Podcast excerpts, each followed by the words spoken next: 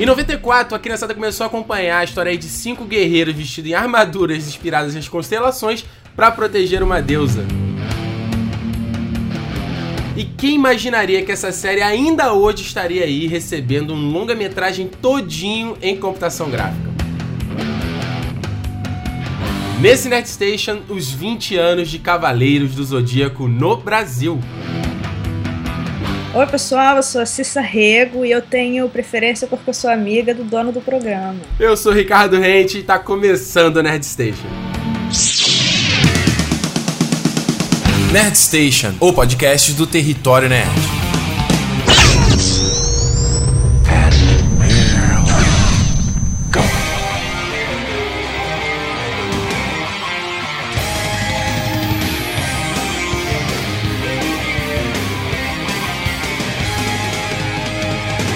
Olha só, cara, é inacreditável pensar, primeiramente, quanto eu me sinto velho de ver que Cavaleiros do Zodíaco tá fazendo 20 anos no Brasil, cara. A série que eu acompanhava na minha infância, que eu era maluco, que eu assistia todos os episódios, todos os dias, e que era a série que me motivava a desenhar. Olha, se eu for pegar a maioria dos meus desenhos quando eu era criança, eu tenho uma porrada de desenho do Cavaleiros do Zodíaco.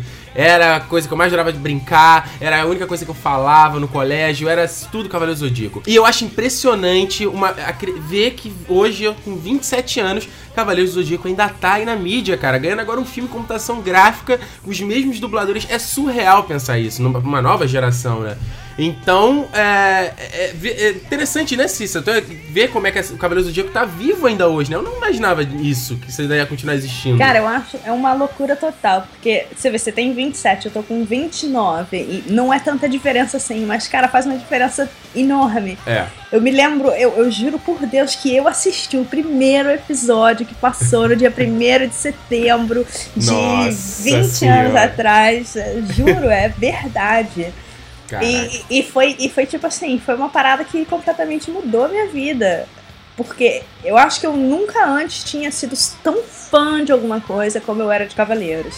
Tipo, eu não desenhava porque eu não tenho talento pra porra nenhuma, mas, cara, as paredes do meu quarto eram todas cobertas de pôster, de revista que eu comprava na banca, então tinha pôster de todos os Cavaleiros. Enfim, era uma loucura. E todo dia era religioso sentar pra assistir Cavaleiros do Zodíaco na Manchete. Era muito bom. Eu acho interessante você ter começado a assistir o primeiro episódio lá em setembro, né? Porque ele começou a ser exibido na Manchete, a saudosa Manchete. A gente não tem nenhum canal parecido com o que foi a Manchete pra galera de agora. Muita gente... Sempre tem aquela coisinha babaca, né? Tipo assim, na minha infância, não sei o que, era melhor. Sempre existe esse tipo de comentário. Mas é o velho chato. É o velho chato. Só que em relação à rede Manchete, a TV Manchete, cara, não tem precedente. Porque era uma emissora onde passava todas essas séries japonesas, onde passava os animes e tipo, no horário nobre. Eu lembro que a partir das 6 da noite, ou melhor. Era 6 da tarde. Cara, era anime atrás do outro até, sei lá, quase 9 da noite. Era Yu Yu Hakusho, Naruto. Não, Shurato, cara. Shurato. Naruto é novo, eu tô ficando maluco. É, Shurato. Tinha Sailor Moon também. Cara, era o horário nobre. Então, olha, era foda, cara. Eu passava todo dia. E antes tinha os tokusatsus, né? Antes das 6 passava Jiraiya, Jiban. O Inspector, Soul Brain, Black Kamen Rider. Era foda, era foda. E o mais louco é que o lance do Cavaleiros ter ido pra Manchete, esse exibido na Manchete, foi um lance de permuta, né? A Santoy, na época, que era representante da Bandai, eles ofereceram a série pra Manchete em troca pra exibir os comerciais dos bonequinhos na emissora. Era puramente comercial, o interesse era puramente comercial. O teaser que eles deram, tipo, o trailerzinho que eles deram pro cara era uma parada completamente nada a ver, era sangue pra todo lado. Eu me lembro quando eu li essa parada assim, há mó tempão atrás, o cara que era o responsável pelas compras, né, da programação da Manchete, ele falou, porra, tá maluco, mano, como é que tu quer que eu passe pra criança uma parada dessa? Eu não posso fazer isso, que porra é essa? E os caras botaram horário nobre, né, vai vendo. Antigamente não tinha essa palhaçada, né, hoje em dia não pode nada, né, criançada hoje em dia tem que ser criada numa caixa de cristal, né. No leite com pera, né. Caraca, ninguém pode ter violência. E o mais louco, pra mim, o Chaves e Chapolin foi a mesma coisa com o SBT, foi a mesma parada de permuta, leva aí no pacote também. E o mais louco é que você assistiu logo na estreia e não teve comercial, não teve porra nenhuma. Simplesmente um dia começou a ser exibido. Não teve porra nenhuma. Eu não lembro se eu vi já desde o começo, que eu era muito pequeno. pequeno, tinha lá 6 anos, então eu não lembro de porra nenhuma. O mais louco dessa época dos Cavaleiros do Zodíaco foi, cara, foi quase um fenômeno, explodiu. Se a gente for pensar, era uma época que não tinha internet. Então, não tinha essa coisa de burburinho, ah, o que que tá rolando, qual o trending, qual é a série que tá do momento. Não tinha, então era nas escolas, né? Boca a boca com a galera. Era no boca a boca, total. Cara, olha, eu lembro, os bonequinhos Cavaleiros do Zodíaco bombaram também juntos. Eu, na época, não deu pra comprar um ou outro, tudo piratex, né? Tudo piratex. Não, e tinha uma porrada, Os bonequinhos que a gente tem hoje da série Cloth Myth, né? Que essas que tem as partes, é fantástico. É fantástico, não fantástico. Tinha isso no meu tempo não, cara. Era tosco, pesado era pra caralho, era um bonequinho super mal feito, com a armadura feita de metal mesmo, caralho, era horrível. Ele não ficava nem em pé, cara. Não. A gente tinha um fenômeno de produtos de Cavaleiros do Zodíaco, cara. Eu lembro...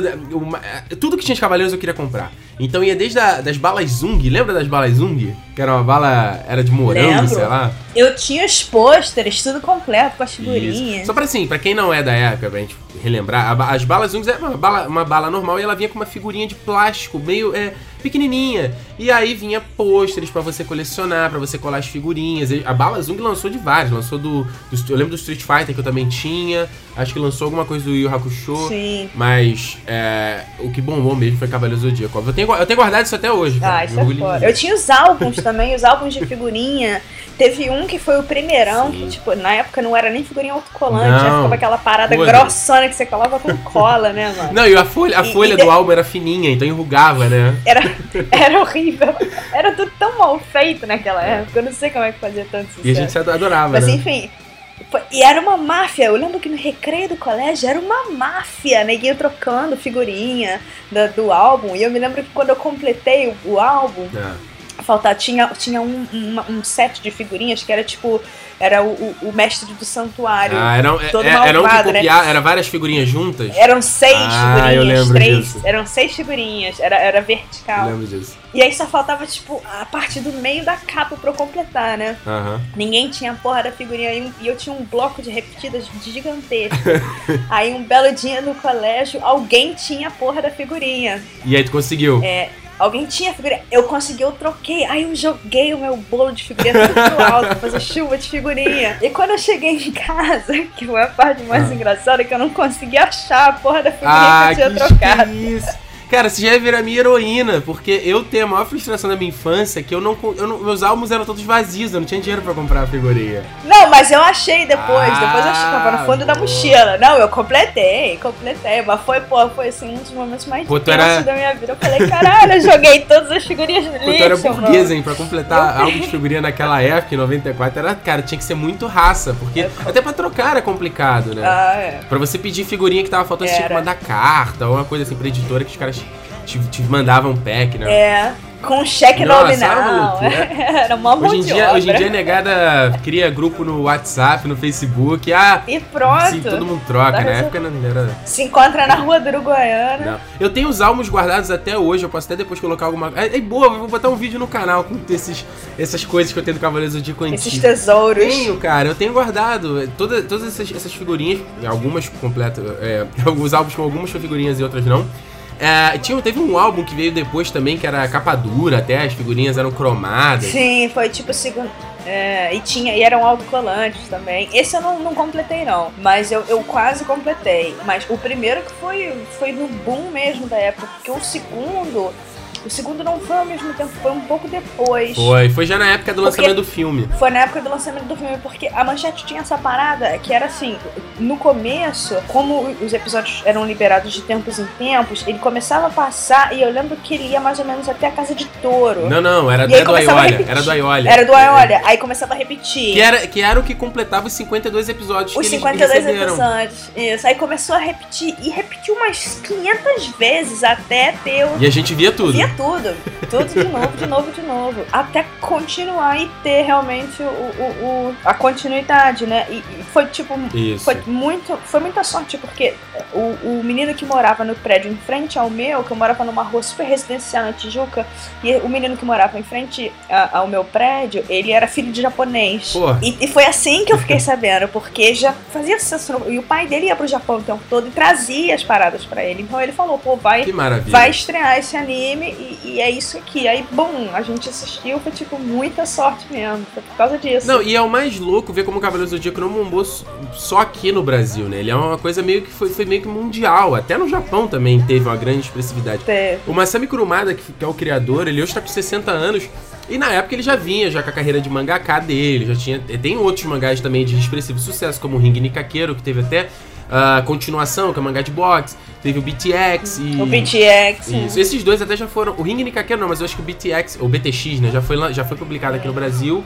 E o Fūma no Kojirō, eu não lembro se já foi lançado aqui no Brasil também. Eu não lembro, mas eu lembro que o BTX, ele foi publicado no Brasil antes mesmo do mangá dos Cavaleiros, se eu não me engano. Então... Tinha BTX e não tinha Cavaleiros. Não, então isso deve ter sido naquela época que a Abril lançava os mangás sem licença, sem porra nenhuma. Sem porra nenhuma, igual lançou o mangá do Akira na época. Porra, eu lembro, deu um problema do caralho esse depois. Não, o BTX lançou pela JBC já, que é nos anos 2000 já. Como é que eu conheci essa porra, então? Ah, cara, é muito simples, porque todos os protagonistas têm a cara do Sei. Né? Tem a mesma cara, né? Isso, cara, mas isso é engraçado porque todos os meus amigos que são fãs de Cavaleiros é tipo assim, uma batalha gigantesca quando a gente entrar nesse assunto. Porque, ok, Cavaleiros do Zodíaco é foda, é muito bom, é uma ideia, pô, fenomenal.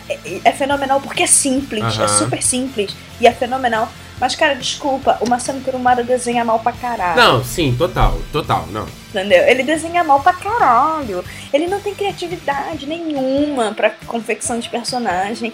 Tanto que os episódios, se você pega o episódio G... É o episódio G ou é o Lost? É episódio G. Tanto o episódio é o mangá. O episódio GZ e o Lost Canvas, que são desenhados por outras pessoas, é muito melhor. Sim. É muito mais perfeitinho, é muito mais bonito de se ver. Não, isso foi uma grande... Foi uma grande decepção quando, lá nos anos 2000, a Conrad começou o mercado de mangás aqui no Brasil, e eles começaram com dois títulos, foi o Cavaleiro Zodíaco e o Dragon Ball. E eu tava com uns 15 anos na época, e era engraçado, porque, pô, Cavaleiro Zodíaco, aquilo que eu gostava na infância, vou ver o mangá. Cara, foi uma decepção foda, porque primeiro, a história do mangá é bem diferente do anime, em vários aspectos. Muito. E o traço do Kurumada, que é uma porcaria. Cara, é horrível, é muito feio. Eu vou ser bem sincero, eu não acho que o Kurumada seja... bom, assim, eu acho que ele teve uma boa ideia e que caiu nas graças da galera, sabe? Porque... Exatamente. Porque se você for pegar, assim, o Cavaleiro Zodíaco, ele, até a história dele não é boa. Ela não é boa, ela é muito repetitiva, é a mesma história... Over and over again. Over and over. É sempre... É a mesma coisa. Vamos salvar a Atena. Caralho, Atena, exato. Para. É sempre a Atena, ela tá usando o Cosmo pra fazer tal coisa. Como é que se chama? É a técnica da bomba relógio, né? Que se chama isso, quando você faz o roteiro. Que é tipo assim, os caras têm um tempo muito curto pra concluir uma missão. E todas as sagas são a mesma coisa. Seja a saga do santuário. Eu não assim, acredito que no mangá seja, porque o mangá eu não li. Eu li só os primeiros volumes e falei, não é pra mim, tchau. Não rola. Mas pegando pelo anime, todas as sagas são a mesma coisa. A Atena, eles têm que correr, eles têm que subir alguma coisa. Às vezes funciona, às vezes não funciona. Me deu sorte porque funcionou. Eu acho que o que o Cavaleiros tem de interessante é a questão da... Talvez a estética, a ideia, né? Essa coisa de você... Cada um é apadrinhado por uma constelação. E aí eles têm as armaduras. E a armadura se monta. E eles andam com ela com a caixa como se fosse uma mochila, sabe? Tem todas essas coisas de mangá de garoto, né? Digamos assim. Luta pra caramba, né? Porrada pra caramba. Quando a gente é pequeno, a gente não quer saber nada além disso. Né?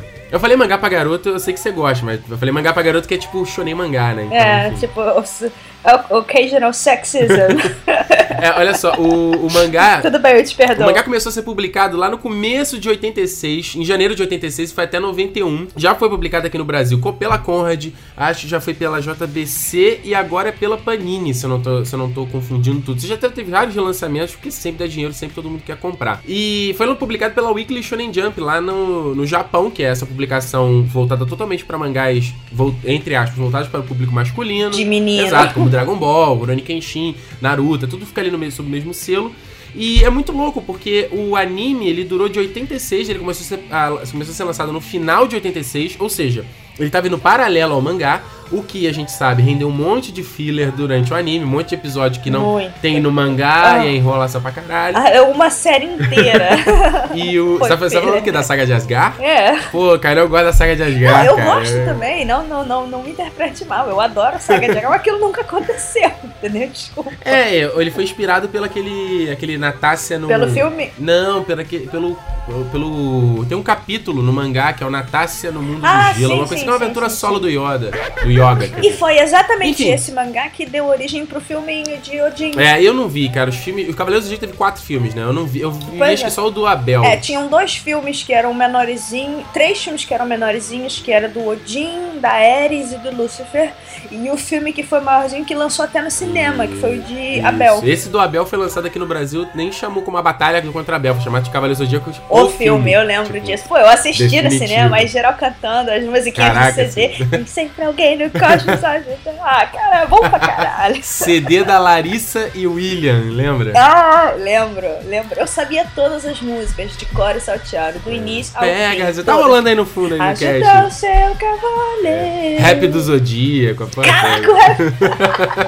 Rap do Zodíaco era muito zoado. E eles iam nos programas, né? Tipo, Xuxa, da época. Eles apareciam em tudo. Cara, era se forçar uma barra, eu ainda consigo cantar. Tipo assim, se me der uns 15 minutos pra lembrar, eu canto. Na boa. Ah, olha aí. Vai ficar devendo aí. Vamos fazer o karaokê do Nerd Station. eu não lembro que é assim, cara. É o rap do Zodíaco. Vem comigo pra você aprender. É o rap do Zodíaco. Cada signo um jeito de ser.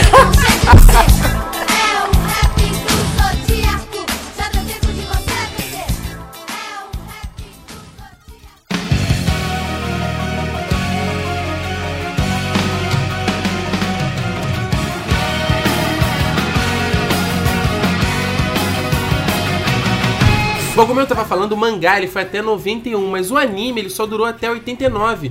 Ou seja, por qualquer motivo, o anime foi cancelado antes. Então a gente ficou devendo aí a saga de Hades, que não teve no anime, teve só no mangá. E eu não encontrei essa informação pra pesquisando aqui pra pauta. Eu não encontrei informação por que o anime foi cancelado antes. Enfim, não tem. E o muito mais louco era que um dos desenhistas da época de Cavaleiros, que era o Jerome alguma coisa, eu não vou lembrar, ele era francês e Cavaleiros bombava na França, tanto que o nome Cavaleiros do Zodíaco veio quando os Cavaleiros chegaram na França, que chama Saint-Seiya no original, quando foi pra França eles ganharam esse nome de Cavaleiros do Zodíaco, que ficou conhecido no ocidente. E esse cara, ele fez um curta de poucos segundos da saga de Hades, que era o Ikki carregando o Shun bebê. E, cara, isso aconteceu num evento, ele mostrou essa animação num evento, era uma animação muito simples. Cara, nego ficou maluco, alucinado, gravou, e lembra, gente, isso daí era anos 2000, não tinha internet rápida. Não tinha. Isso virou cara, disseminou a parada. Era bizarro. Foi uma loucura. Depois, e com isso aí, acabou, sei lá, parece que incentivou a galera da Toei a fazer a saga de Hades, que chegou aí, começou nos 2000. E foi engraçado, porque quando a saga de Hades começou, eu ainda assistia muito anime, Cavaleiros do Zodíaco já era uma coisa do passado, mas eu tava muito no mundo dos animes, porque eu tinha um grande amigo que ele era dono de uma loja de action figure. Essa adolescência de otaku, hein? Quem não? Quem nunca?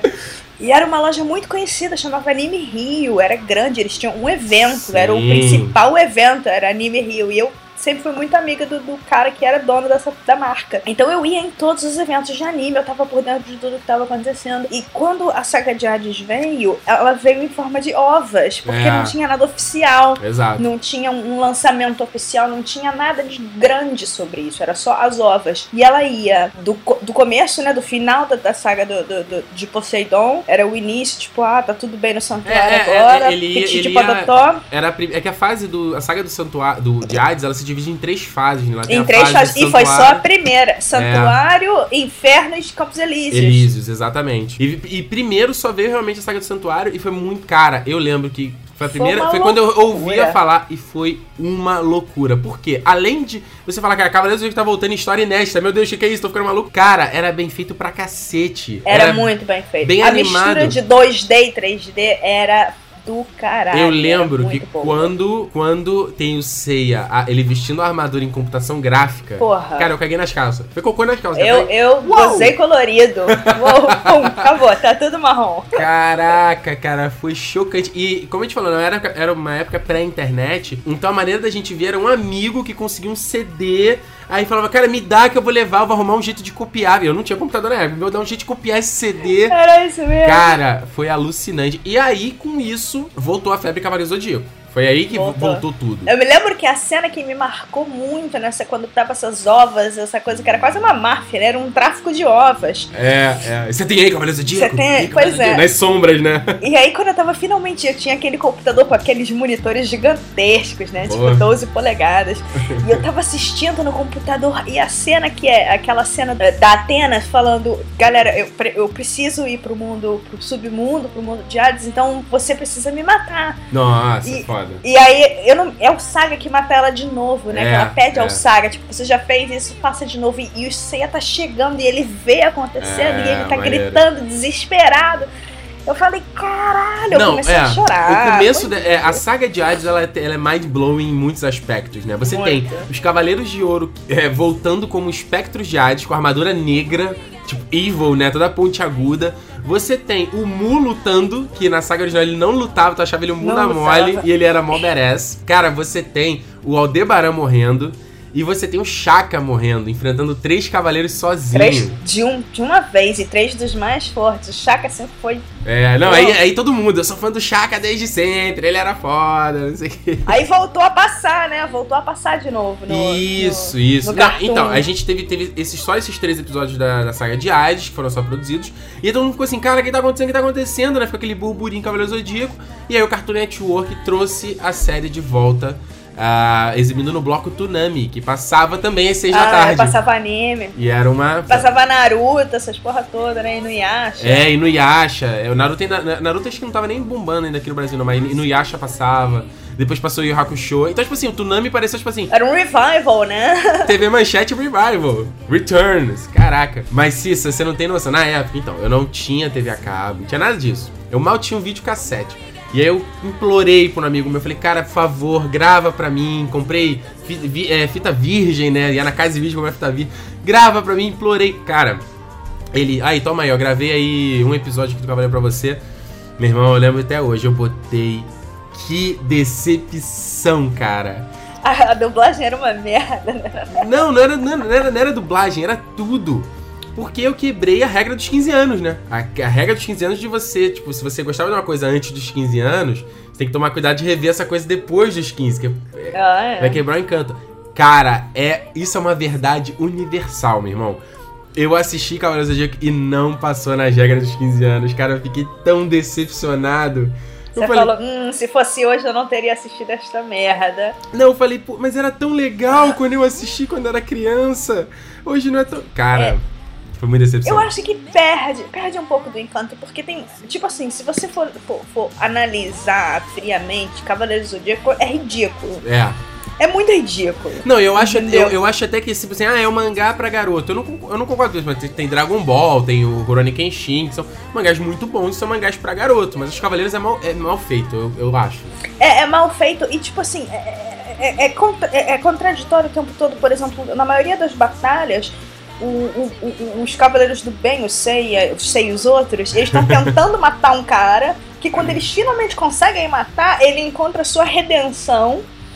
O Seiya e os outros se ligam que ele se redimiu e passam 50 segundos, 1 minuto segurando o cara no ombro e falam, por favor, não morra. Eu acabei de te matar, mas por favor, não morra. Exatamente. Então, 80% das batalhas é isso. É muito dramático, né? É dramático demais, né? É muito dramático. Eu não sei quantos por cento da dublagem em português adiciona pra coisa toda ser muito ridícula, porque eu não assisti muito da série de 2003, porque eu também não tinha TV a cabo. E eu sabia que muitos dos dubladores tinham mudado. Por exemplo, o dublador do Cavaleiros de Peixes, que era um dos meus favoritos, tinha mudado porque o dublador original morreu. Mas na maioria eles tentaram manter, né? Mas nem todos deram. Eles tentaram manter, só que a própria voz desses dubladores mudou pra caramba, porque todos eles eram super novos. O próprio Hermes Baroli, né, que faz o Seiya, a voz dele... Exatamente, a voz dele era totalmente diferente. Mas a coisa toda era muito ridícula, tipo, quando tinha aquelas, a cena do Shun pequenininho lutando ainda no orfanato com o Ikki, e o Ikki tá dando, tipo assim, uns socos numa árvore pra treinar, porque, tipo, são crianças de 6, 7 anos que estão treinando pra se tornarem máquinas de guerra. É muito estranho.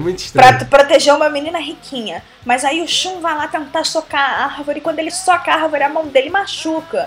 Aí o Ikki tá segurando o Shun no colo e o Shun só fala, ai, Ikki, tá doendo. Eu falo, caralho, que porra é essa, meu irmão? Isso é muito ridículo. Sim, não, tinha muito... Cara, eles tinham que andar de cavalinho, fazer cavalinho pra Saori, aí machucava as pernas. Aí o Ikki ia pra Ilha da Rainha da Morte, aí o nego espancou ele num bar. Cara, aí o Ikki amava a Esmeralda, aí o mestre mata a Esmeralda. Que era a filha do próprio mestre. É, era muito dramático. Enfim, quebrou o meu encanto todo. Assim, cara, ainda continuava assim, porra, eu amava isso na minha infância, mas não é mais pra mim. Tentei, revi tudo, mas falei, não é mais pra mim. E aí voltou tudo. Em 2002 eles lançaram o episódio G, esse mangá novo que a Cissa já comentou aqui. É, desenhado por um outro cara. Eu até achava que era uma mulher, porque o traço é totalmente diferente. É um traço mais andrógino, né? Os caras são meio afeminados. É mais shoujo. É um tanto quanto shoujo, né? Não? Isso. E é todo super bem detalhado e tal. Você chegou a ler esse mangá? Eu li algumas coisas do episódio G também, porque meu primo sempre foi muito, muito ligado em mangá. Quem desenhou foi... Megumo Okada é o nome da pessoa que... E é um traço... Assim, tem o roteiro do Kurumada e é o desenho desse cara. E é muito louco, porque é uma toda uma pegada diferente. Ele se passa, acho que 7 anos antes da Batalha do Santuário e mostra... focado no Aiolia, né? No Aiolia, e ele tem que enfrentar os titãs, né? É uma coisa assim, né? É muito louco, acho que é questão de proporção, sabe? Eu sempre fiquei... É bizarro, porque você lê o episódio G... E você fala, porra, os titãs, né? São os seres, sei lá, primordiais. Eles são absurdamente poderosos. Aí você compara. Tipo assim, o Seiya e fulano de tal vencem o Aiolia. Então eles são mais poderosos do que os titãs, sabe? Essa questão de proporção de poder é sempre meio louco, né? Somos os cavaleiros mais fortes. Mas eu acho que é por isso também que tipo assim, quando o episódio já foi lançado, que eu me lembro que foi 2002. Eu lembro do lançamento, eu lembro dos meus amigos que eram doidos por Cavaleiros do Zodíaco correndo pra comprar. Eu era pobre, não tinha dinheiro pra pobre. Era um mangá caro esse até na época. Era um mangá caro, acho que era tipo R$14,99, uma parada assim. Que é o preço padrão hoje, mas na época... Na época era caro pra caralho. E meu primo tinha, então eu li algumas coisas e eu...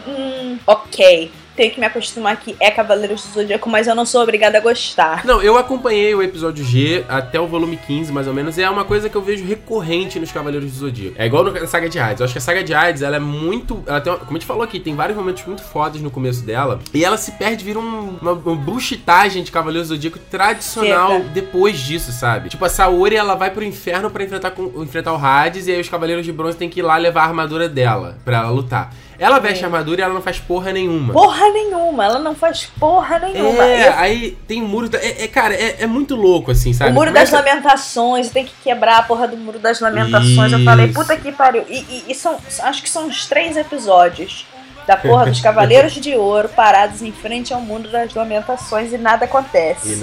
Eu já tava perdendo as minhas estribeiras. Eu falei, caralho, se esse muro não quebrar... Eu li o final da história primeiro num mangá, e é muito louco que o Hades mesmo, ele só vai aparecer, acho que faltando um volume pra terminar. Fala, porra, lembra a grande batalha final? Eu não me lembro, no mangá ele é o Shun? É uma confusão. Começa ele hospedado no Shun, depois ele tem a forma dele normal. Cara, depois ele tem a forma dele que é a cara do Shun.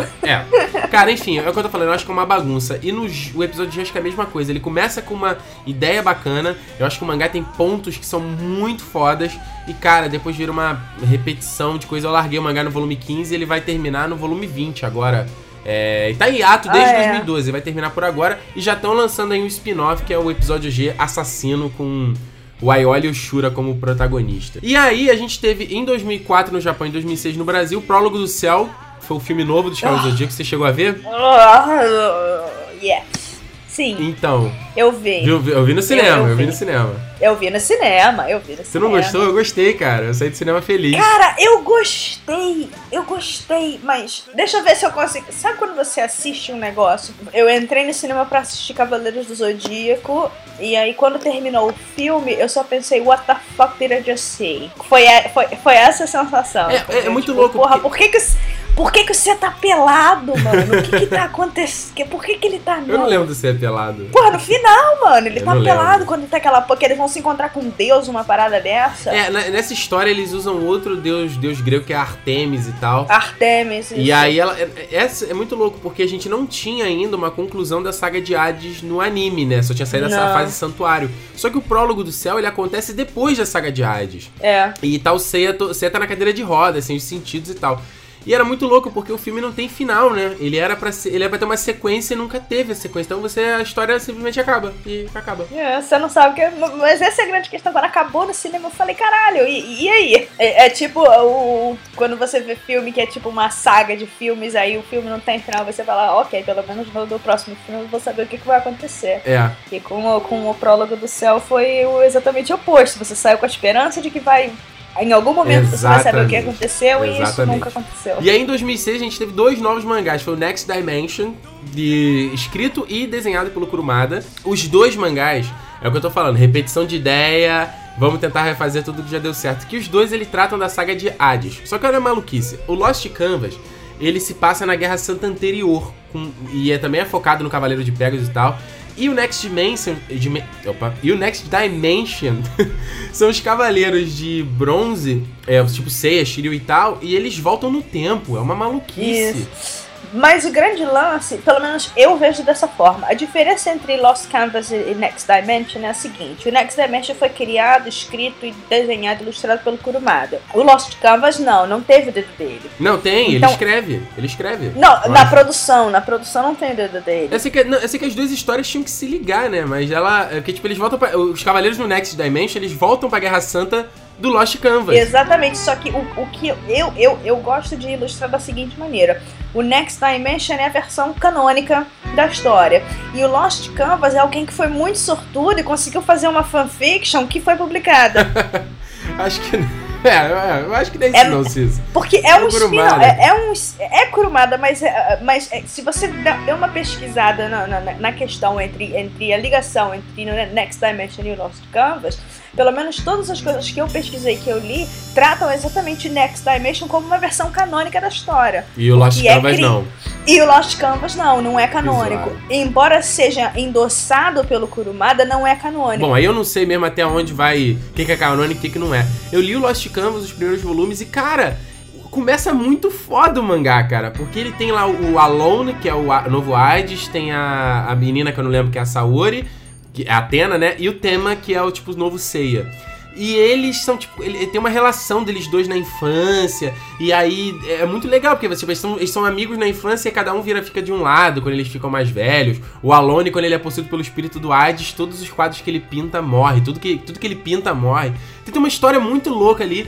Mas aí que eu tô te falando, depois da pra frente, entra na mesma palhaçada Cavaleiro Zodíaco, luta, repetição. Entra na mesma palhaçada, não muda. E não foi muito longe no anime também, não, né? Foram só duas edições, duas temporadas. O anime também ficou incompleto. E um abraço. E, cara, sabe quando eu falei eu estou fora de Lost Canvas, eu tô largando Lost Canvas? Quando aparecem os Cavaleiros de Ouro da saga anterior, eles têm a mesma cara. A mesma... Aí tu fala, porra, meu irmão. É muito esquisita. Custava, sério, custava pensar um design diferente pros malucos.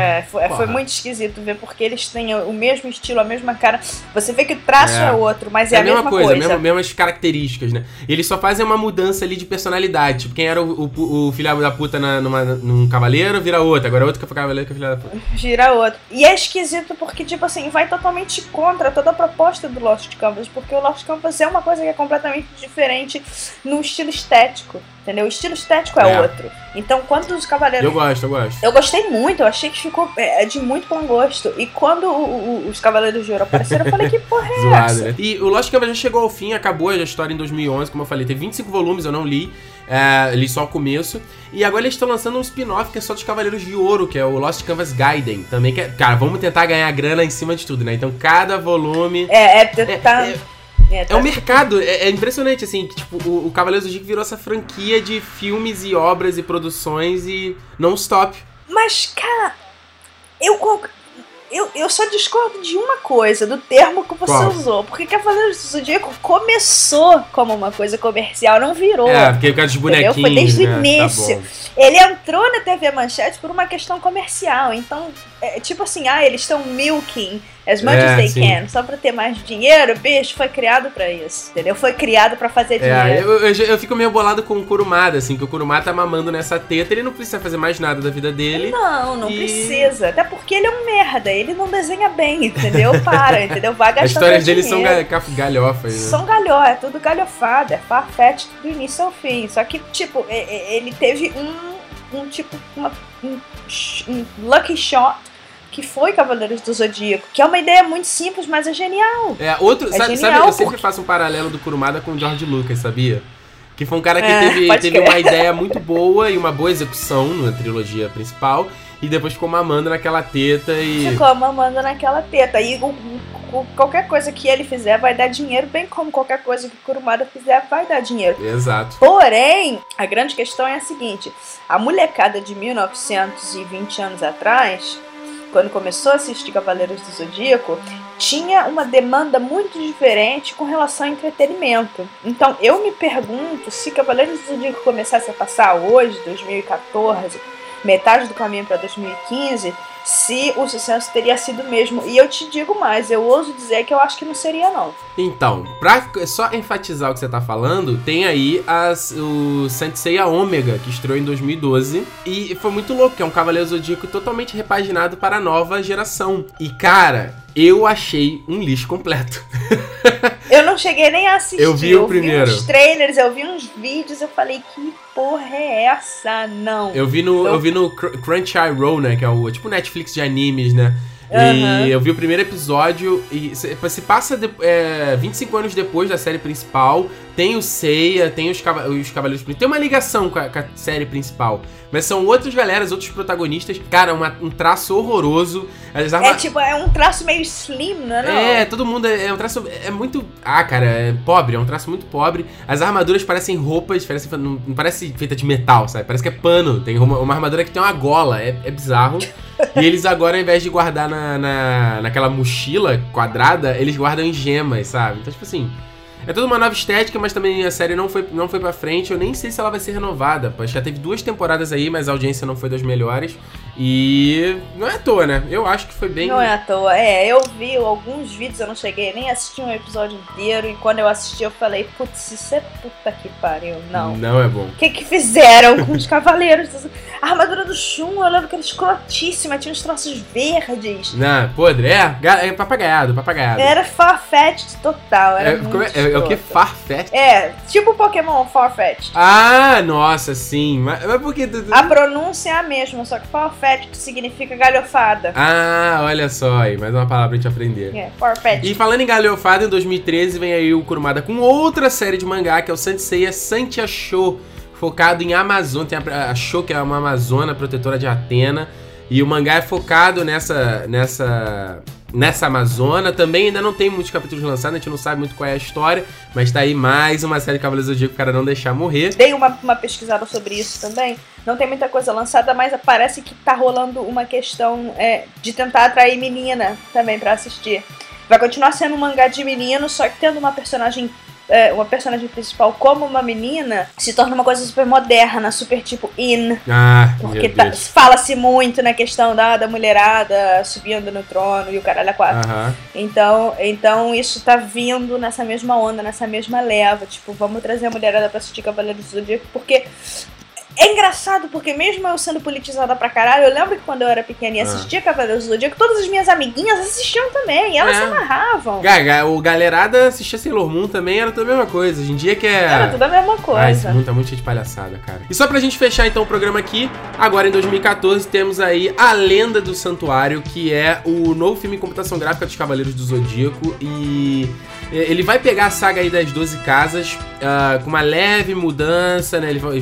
A história história vai ser adaptada ali pra caber no filme de 2 horas. Foi bem recebido no Japão. Se você tá ouvindo esse podcast no dia do lançamento, na sexta-feira, o filme lança no dia 11, ou seja, na semana seguinte. Tem aí a Lenda do Santuário também, com os dubladores do anime. Cara, eu vou te falar que eu vou assistir, mas eu tô indo muito pé atrás, cara, porque eu não gostei da computação gráfica, eu tô achando ela muito japonesa no estilo no mau sentido, assim, é que sabe que o japonês é muito exagerado, né, na animação dele, é muito, muito escalafobético, né?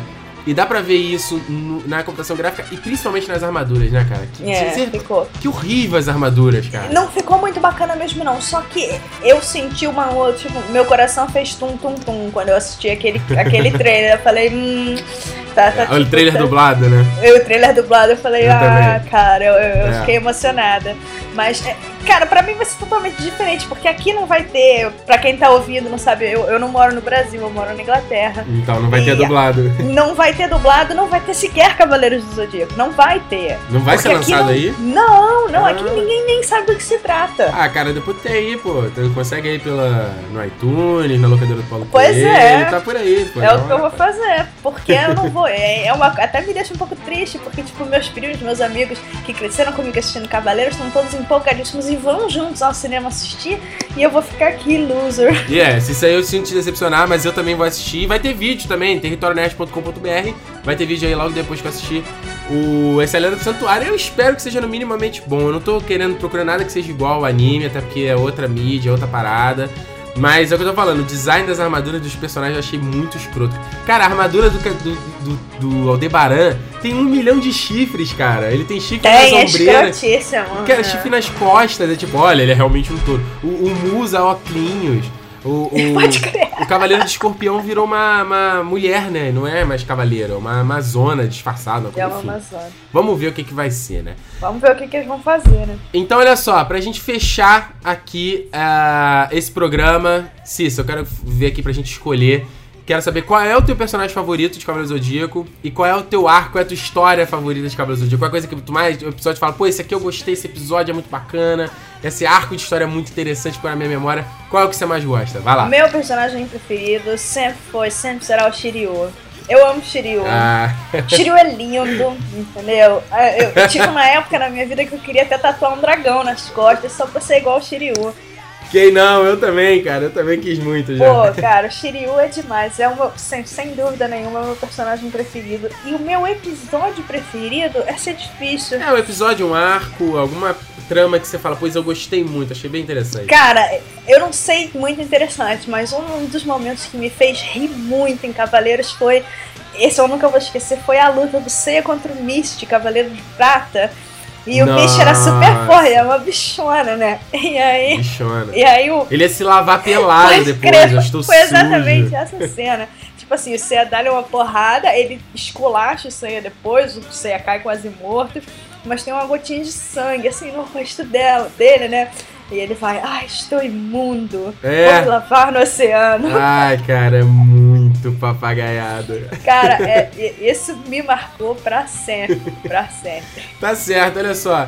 Cara, o meu personagem favorito dos Cavaleiros do Zodíaco, cara, eu adoro... Eu sei que ele é um meio estrelinha, né? Só Seiya, tanto que o nome da série é Santoy, enfim. Eu gosto muito do Seiya, mas o principal mesmo pra mim, eu gosto muito do Ikki, cara. Eu acho o Ikki... Ele é o badass, ele é o cara que tá sempre do lado, eu não me misturo com a gentalha, eu só apareço na hora que eu tenho que aparecer. E eu acho que os momentos que... As fases que ele aparece são mais bacanas, assim.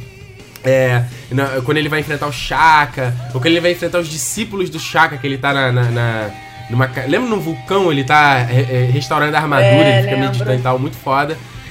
E tem vários momentos de Cavaleiros do Zodíaco que eu me amarro, mas já que eu tô citando o Ikki, então tem um que eu gosto muito, que é quando eles roubam a armadura de Sagitário no torneio galáctico. Ah, pode crer. Que aí vem os espectros dele, roubam a armadura de Sagitário e eles ficam correndo pela cidade.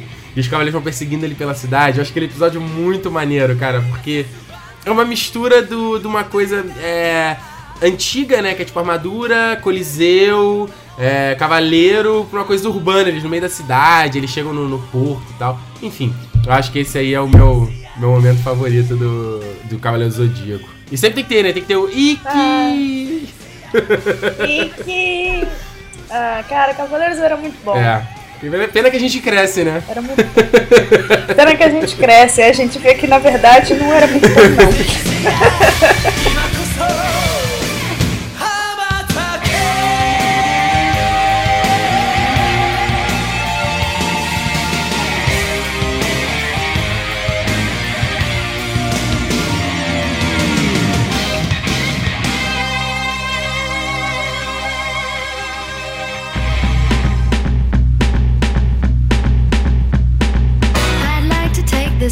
Muito bem, terceiro e último bloco do Nerd Station, curti e não curti, até que pra Cissa que tá debutando aqui na Nerd Station, vamos explicar o curti e não curti, é esse terceiro bloco do programa, onde a gente consegue abrir um espaço aqui pra falar sobre outras coisas fora da pauta, e no caso, eleger uma coisa que a gente curtiu e uma coisa que a gente não curtiu desde o último programa.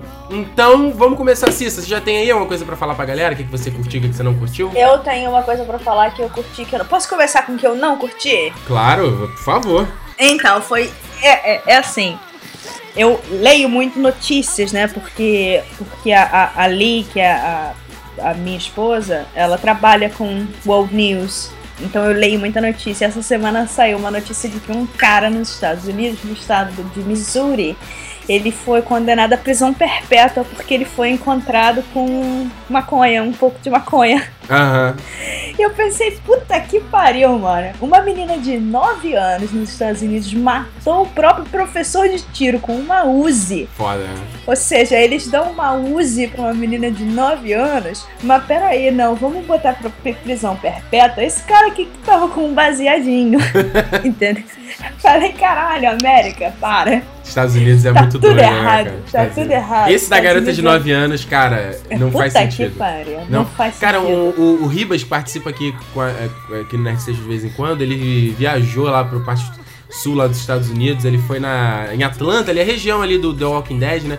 E ele fala, você ir no Walmart, supermercado, e ter lá um setor de armas. Você vai comprar um pão e compra uma 9mm, cara. Uma 9mm, por que não? É muito bizarro. É doido, né? Mas vai lá. Mas peraí, o que você não curtiu exatamente? Você não curtiu essa incoerência, então? Eu não curti essa incoerência, porque é uma loucura, é um país que, tipo assim, eu não tô fazendo apologia à droga, não. O que eu tô falando é o seguinte, num país onde uma criança de 9 anos pode portar uma Uzi, né? Você tá colocando um cara porque ele tem um baseado no bolso, tu vai botar ele pra life sentence without parole, ou seja, sem direito a nada, fiança, porra nenhuma, que isso? Você tá muito... Tem alguma coisa muito errada aí, né? Vai entender, né? Vai entender. Vai lá, e o que você curtiu, então? O que eu curti essa semana é uma velharia, na verdade, porque eu tenho lido, eu gosto muito de ler, é um dos meus passatempos preferidos, e eu tenho lido muito mais, depois que eu vim morar na Inglaterra, eu ainda lia muito livro em português, mas agora eu tô lendo praticamente todos os meus livros em inglês. E eu descobri recentemente essa escritora, que na verdade é francesa, chamada Simone de Beauvoir, e ela escreveu um livro chamado O Segundo Sexo. E é um livro que é um dos livros mais aclamados do mundo. Não vou dar muito pitaco. Não é obra de ficção, é uma obra didática. Mas é um livro que tá, assim, mudando a minha vida completamente. Caramba! Eu não tô nem exagerando. Tá mudando a minha forma de ver o mundo. Tá mudando a minha forma de ver as pessoas. Tá mudando a minha forma de ver a mim mesma. E se você, principalmente pra mulherada que tá ouvindo... quiser dar essa reviravolta na sua vida, dá uma procurada. Você provavelmente encontra pra baixar de graça, porque é uma obra clássica. Mas peraí, eu não entendi. Então não é um livro de história, né, que você tá falando? Não tem uma historinha ali? Não tem uma historinha. É uma coletânea. Na verdade, ele fala de toda a evolução da mulher durante... O livro foi escrito em 1967 e é extremamente atual. Caramba! Então ele é dividido em duas partes. É uma parte histórica que fala de toda a evolução da mulher desde a época de Adão e Eva, de como ela foi inserida na sociedade, qual a importância da mulher, qual o papel da mulher na sociedade, qual era, qual passou a ser, o que mudou, o que não mudou, quais são as influências, o que fez as coisas serem como são. E a segunda parte é uma parte mais didática ainda, que fala basicamente sobre biologia e política e educação e tudo com relação, ponto de vista e como isso afeta as mulheres. Caramba! Então é considerado por muitos uma bíblia do feminismo. Eu não vejo dessa maneira. É meio complicado você falar isso, né? Porque hoje em dia existe essa cassação feminista, feminaz, tá terrível, né? Na internet hoje em dia é complicado, né? Eu prefiro nem entrar nesse mérito, porque não... Por isso eu tô te alertando. Eu sei, mas ainda assim, eu acho que as pessoas têm que parar de ter medo, principalmente daquilo que não conhecem. Então, principalmente pra mulherada, dá uma olhada na internet, provavelmente você consegue baixar de graça. Simone de Beauvoir, O Segundo Sexo, é imperdível, leiam... Eduquem-se. Vai ter o link no post aí sobre esse livro, pra quem quiser procurar depois. Leiam, eduquem-se, porque mulherada precisa se educar um pouquinho mais. Tá certo. Então, olha só, vai até aproveitar, já falou super sério aqui no Curti Não Curti, então também vou falar. Cara, o que eu não curti é que o que eu tô consumindo ultimamente de cultura pop, gente, eu tô gostando de tudo, então não tem que falar o que eu não curti. Então, cara, uma coisa que eu não estou curtindo é como a internet tá chata ultimamente, né, cara? Eu lembro... A gente tava falando Eu lembro a gente falando aqui de Cavaleiros do Zodíaco, no começo dos anos 2000, que a internet ainda era ali, né? Internet moleque. Cara, a pessoa entrava na internet pra se divertir, pra falar besteira, pra ver bobagem. Cara, hoje em dia, qualquer coisa que você fala vira uma discussão, qualquer coisa... Você quer dar uma opinião, aí o nego começa a brigar. A gente que é amigo fora da internet se estressa, sabe? E... eu não sei, sabe? Eu tô... Antigamente, quando eu tinha mais tempo ou mais saco, eu entrava nas discussões. É isso mesmo. Hoje em dia, cara, eu vejo... alguém comenta alguma coisa, eu nem falo nada, pra não... esquentar minha cabeça, sacou? E o que eu acho mais engraçado, o que tá acontecendo com a internet hoje em dia, a coisa tá tão fora do controle que eu notei, pelo Facebook principalmente, uns amigos meus perderam entes queridos recentemente e nego tá mandando mensagem pra morto no Facebook. Ah, querido, não, loucura. Puta que pariu, mano.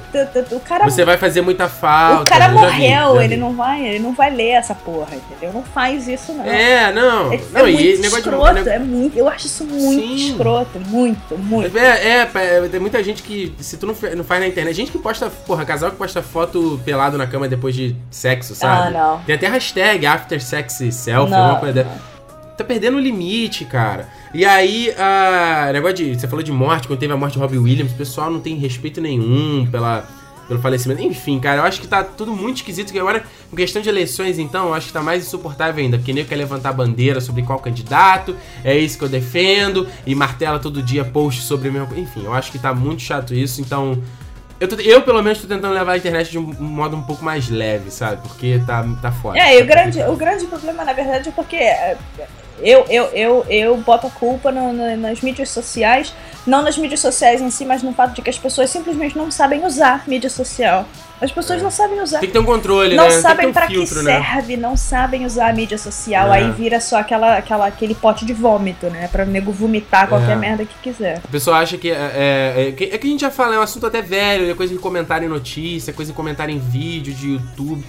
As pessoas não têm muito limite, acho que esquece que do outro lado tem uma outra pessoa também, sabe? Parece que tá falando com uma tela, tá falando com uma pessoa real. Não sei se passa uma loucura nessa na cabeça das pessoas, enfim. Então, se fica aqui um não curtir como até dica pra galera que tá ouvindo, sei lá, galera, pega mais leve, relaxa um pouco. Isso não é real, tipo, sabe? Eu já vi até uma tirinha ótima, o cara falando como você lida com cyberbullying. Aí o cara pegando o notebook e fechando. De fato, é a maior verdade. Então, só pra gente terminar aqui o programa num nível um pouquinho mais leve, eu quero dizer como curtir, cara, uma série que eu assisti no Netflix, que é o BoJack Horseman. É uma animação, tem 12 episódios de 25 minutos. E, cara, é muito louco, porque é nesse mundo onde animais, eles têm formas meio humanoides, e eles são tratados...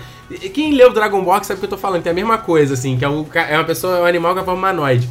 E o protagonista é um cavalo. Antropomórfico. Isso, exato. Mas é tipo, eles são vistos normais, como pessoas normais. E o BoJack, que é esse protagonista, ele é um cavalo, um homem-cavalo, e ele fazia uma série nos anos 80 que era o Horsing Around, que ele era tipo uma sitcom, que ele era um pai de família, então, enfim. E hoje ele vive um ator decadente, que já não tem carreira, beberrão, e ele tá tentando escrever as memórias dele. E, cara, é uma série de comédia, bem nonsense, tem umas tiradas, cara, fantásticas. Cara, tem um episódio, é o segundo, pra mim, eu morri de rir. Que ele brigando com uma foca porque ele pegou o último pacote de donuts do supermercado. É ridículo nesse nível. E é dublado pelo Will Arnett, do Arrested Development, ele faz o BoJack. E tem o Aaron Paul aí, que fez o Breaking Bad, né? Ele faz o amigo lá do BoJack. Enfim, tem aí na Netflix e já foi renovado pra segunda temporada também. Então, fica aí a dica, BoJack Horse, né? Sério, Cissa, quer deixar um recado pra galera aí do teu blog? Tu ainda mantém teu blog? Recadinho, onde o pessoal te acha? Você usa Twitter? Não usa mais Twitter? Eu não uso mais porra nenhuma. Cara, ou seja, se alguém quiser te achar... Se alguém quiser me achar, a coisa mais fácil é procurar meu Flickr, flickr.com/rebocissa. Vocês vão ver praticamente tudo que eu tenho pra mostrar. Tá no post. Que é minha fotografia, e é isso aí. Tá certo. O blog, o discurso ácido, acabou, foi pro limbo. Foi pro limbo. Ah, que tristeza. Quer dizer, não foi de vez em quando eu posto, mas é tão de vez em quando que não vale nem a pena colocar aqui. Tá certo. Até porque é em português, né, cara? Eu não vivo mais em português. Aí é uma foda, né? Pra ter que escrever a parada em português. Tem que pensar, né? Tem que pensar, é foda. Então, olha só, mas se você quiser achar o Território Nerd, você sabe. territorionerd.com.br é o site, o Território Nerd, eu tô avisando. O site já, ficou tanto tempo que eu falando que ele ia vir ao ar, ele finalmente veio ao ar. E lá você encontra tudo que eu produzo para o Território Nerd, como os vídeos, podcasts, textos, está tudo lá. Então, a galera que às vezes, eu não sei se você fez tal vídeo sobre tal, se você fez, Ricardo, me pergunta em Twitter. Cara, se não tá no Território Nerd, é porque não existe. Se não tá no site, é porque não existe. Então, é uma maneira de você... É um novo canal de comunicação que eu tenho com vocês. Então, eu conto com a visita pra vocês entrarem, tem que comentarem, verem os posts. Fica muito mais fácil vocês encontrarem os vídeos, encontrarem os podcasts, tudo organizadinho, com busca, com tags. Enfim, territorionerd.com.br. E também aguardo vocês nas redes sociais, Twitter, Facebook, Tumblr, Instagram, é tudo @territorionerd, certo? E pra quem não conhece, o canal no YouTube, youtube.com/Território Nerd. Semana que vem a gente tem um novo Cala Boca Ricardo, que é o programa principal lá do Território Nerd. E daqui a 2 semanas nós temos mais um Nerd Station. Correto, pessoal? Então a gente se vê no próximo programa. Dá tchau aí, Cisa. Tchau, gente. Valeu, galera.